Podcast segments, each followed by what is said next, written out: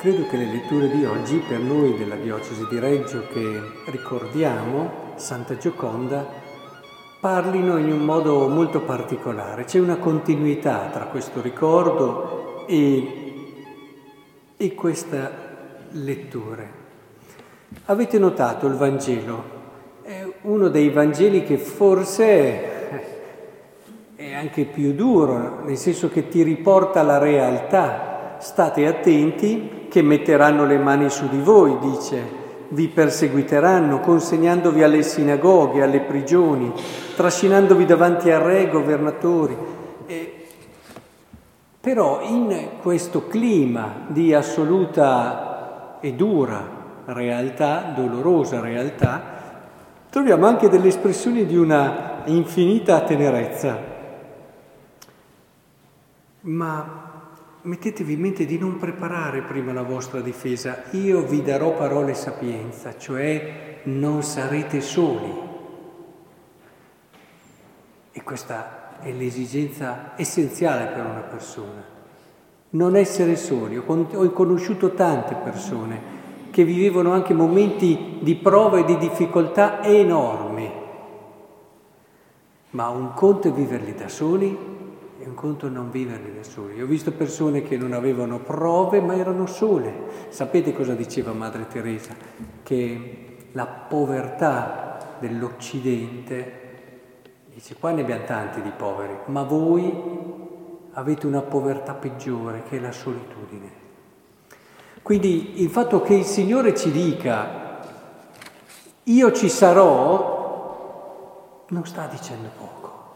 E poi continua, sarete tradito perfino dai genitori, dai fratelli, dai parenti, dagli amici e uccideranno alcuni di voi, sarete odiati da tutti. E subito dopo, ma neppure un cappello del vostro capo per, andrà perduto. E capite allora anche voi che anche questo è di una tenerezza assoluta.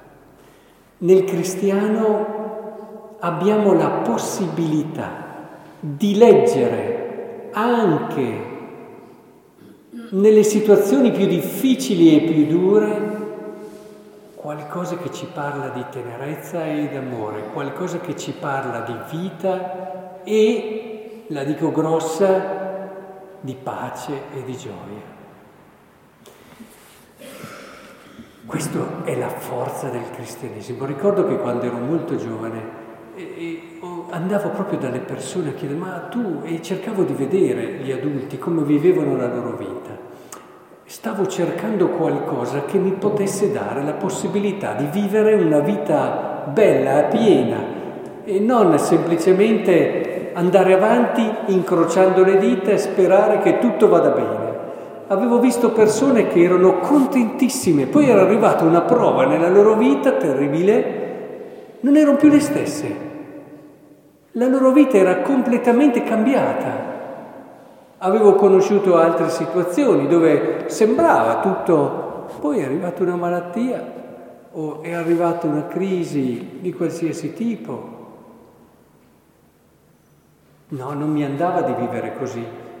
Io ho detto, ma c'è o non c'è un modo per affrontare la vita nella consapevolezza che non ci sarà situazione nella quale io non potrò intravedere un raggio di luce? E ricordo che arrivai a comprendere come Gesù Cristo indubbiamente era l'unico che poteva garantirmi di non vivere, perché è terribile, ma pensate quanta gente vive con le dita incrociate. Voi l'unica vita che avete e che dovete scegliere come viverla, come impostarla, eccetera, voi la vivete con le, vite, con le dita incrociate. Se va bene, speriamo non succeda niente, no. No, no, bisogna andare, scavare, cercare di capire. Se c'è una verità che va oltre ogni prova, ogni difficoltà, che va oltre alla prova della morte, del dolore.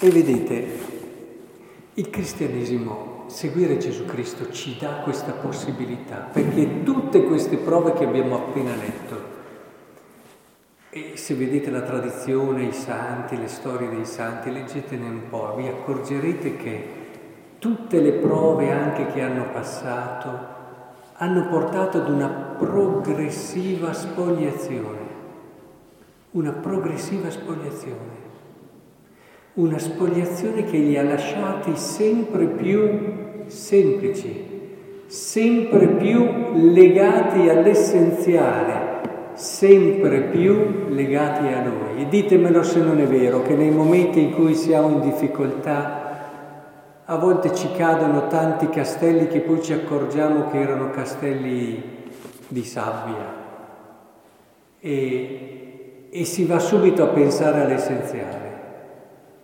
e si va a ritrovare le cose che davvero... E questo, volte ci sono dei santi che spaventano perché Dio li ha così provati, li ha così provati, ma seguendo tutto il loro itinerario si vede che questa spogliazione li ha portati a scoprire sempre di più Lui, la sua bellezza e il suo amore.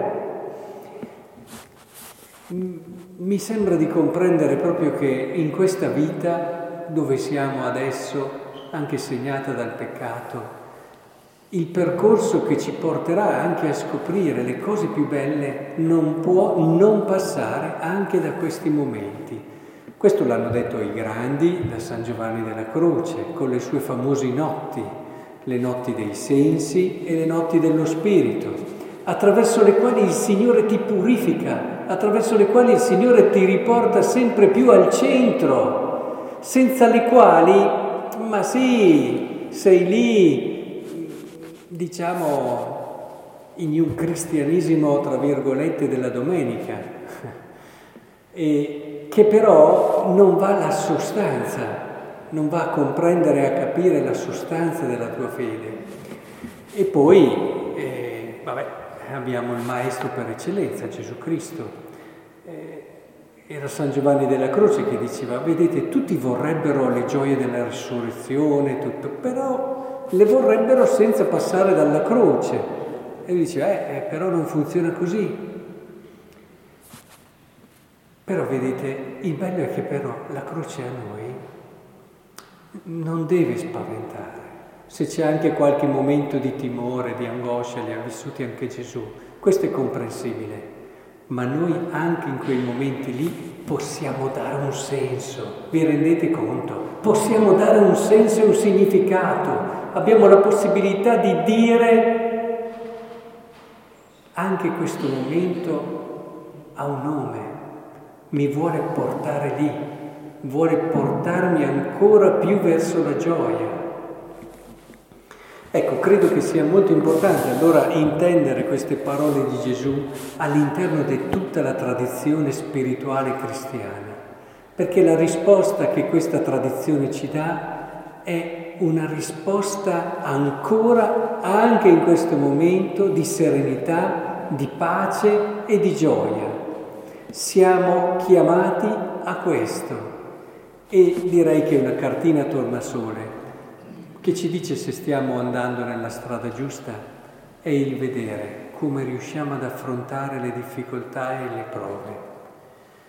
Quindi non vi dico che il Signore vi preservi da difficoltà e da prove, vi dico piuttosto che il Signore si faccia sentire accanto a voi in questi momenti e possiate anche in questi momenti vedere come Lui vi sta conducendo alla gioia più grande.